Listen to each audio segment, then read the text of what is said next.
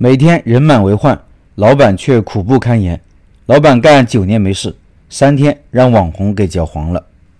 社群里一位老板前几天发了一个很火的地摊快餐，十块钱一份，有三十五种菜，还是自助的，随便吃。我发了一些图片放公众号文章里了，听音频的老板可以到开店笔记的公众号查找对应文章看这些图片。看了看菜品里很多荤菜，现场人满为患，都拿了三四个盒子去夹菜。里面有一位大姐，也是老板，一脸焦虑的苦苦哀求大家不要恶意打菜。她说，有些人付了十块钱。打了四五盒菜，结果没吃两口就扔掉了；还有一些人付了一份钱，连吃带拿，打包好几份。看完真是心疼这位大姐。她没想到，因为有人拍了视频，招来了更多蹭流量的人拍视频。有些人开车上百公里来直播，一夜之间，她的摊子火了。但更严重的是，招来了很多贪便宜和纯粹凑热闹的人，每天人满为患，大姐却苦不堪言。她说。本来就是和老公老老实实做小生意，赚的不多，但生活充满意义。但现在完全偏离了初衷。大姐这个摊子是和老公一起弄的，经营多年了，因为价格便宜，有很多老顾客，主要是针对附近的农民工群体。摊子虽小，我认为它是有自己的定位的。第一，主打的就是便宜，十块钱一个，自己拿盒子盛菜，平时在家怎么吃，这里怎么吃，只要不浪费。第二，虽然价格便宜。但是每天都有这么多菜，只有五道是素菜，其他都是荤菜。虽然这些年原材料涨价不少，但是他们家的价格从来没涨过，一直是十块钱。第三，和顾客相处很人性化，平时只负责招呼顾客吃饱吃好，至于顾客吃完饭付不付钱都是自觉的。即使看到没有付钱的顾客，大姐也假装不知道。她说：“也许他没有钱，或者有什么困难。”如果我打电话给他，每个人都看着他，这并不好。有些老人儿女可能不在身边，他们生活很困难，不是每个人都能赚那么多钱的。第四，多年来一直为附近的农民工提供实惠美味的饭菜，让他们在异乡感受到家的温暖。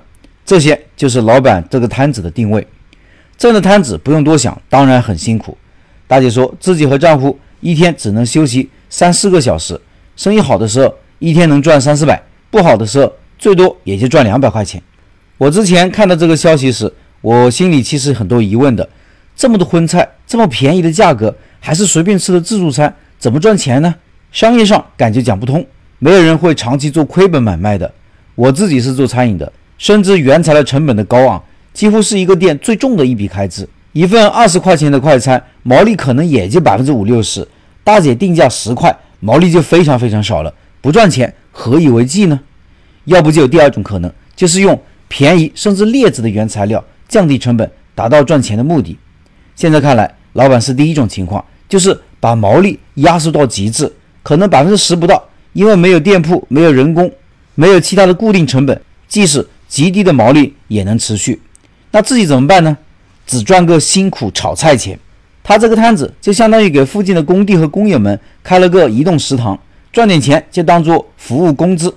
毕竟。一个月几千一万的两口子的收入，也就是一个食堂员工的收入，是大姐菩萨心肠，还是竞争策略，还是内卷下的不得已？这有很多可能。但是不得不思考的是，现在这种情况还能持续吗？显然不能，因为被带火的这一天来了很多人，虽然生意爆好，但是天天亏损，菜还被浪费很多。更重要的是，真正需要的人，那些农民工兄弟反而吃不上这里的饭了。我想。在这股热浪消退之前，能不能搬个地方呢？搬到附近，附近工友们还能够找得到、吃得到的地方，或者给附近的工友发一个会员卡之类的，只接待有卡的人，又或者直接涨价，涨到十五甚至二十，把无关的人给赶走。一段时间之后再恢复到之前的做法。我甚至觉得，即使恢复到之前的状态，老板也应该涨价的。做生意并非做慈善，只有老板能赚到钱，生活越来越好了，产品才会越来越好。服务才会越来越好，才能进入越来越好的正循环。得到最新消息，大姐和老公决定休息半个月，因为连续四个晚上每天只睡一个小时，扛不住了。我觉得这也是好办法，休息休息，同时让凑热闹的人消散。祝福这位大姐。